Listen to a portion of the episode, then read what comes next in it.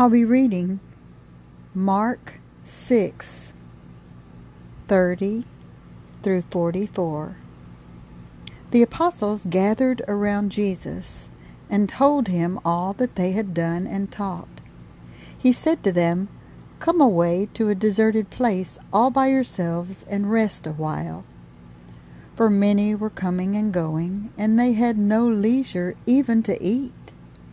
And they went away in the boat to a deserted place by themselves.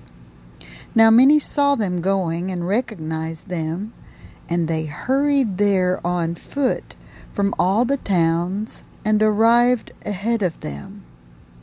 As he went ashore, he saw a great crowd, and he had compassion for them, because they were like a sheep without a shepherd and he began to teach them many things.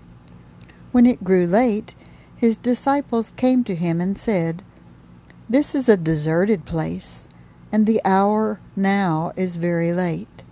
Send them away so that they may go into the surrounding country and villages and buy something for themselves to eat.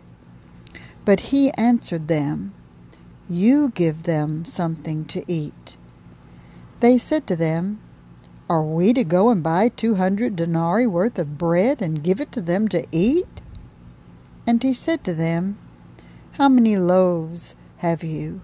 Go and see. When they had found out, they said, Five and two fish. Then he ordered them to get all the people to sit down in groups on the green grass. So they sat down in groups of hundreds and of fifties.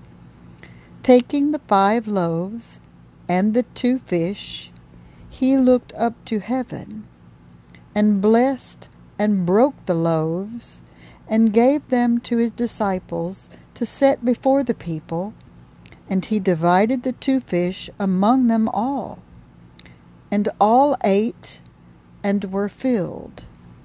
And they took up twelve basketful of broken pieces and of the fish. Those who had eaten the loaves numbered five thousand men. This is the word of God for the people of God. Thanks be to God.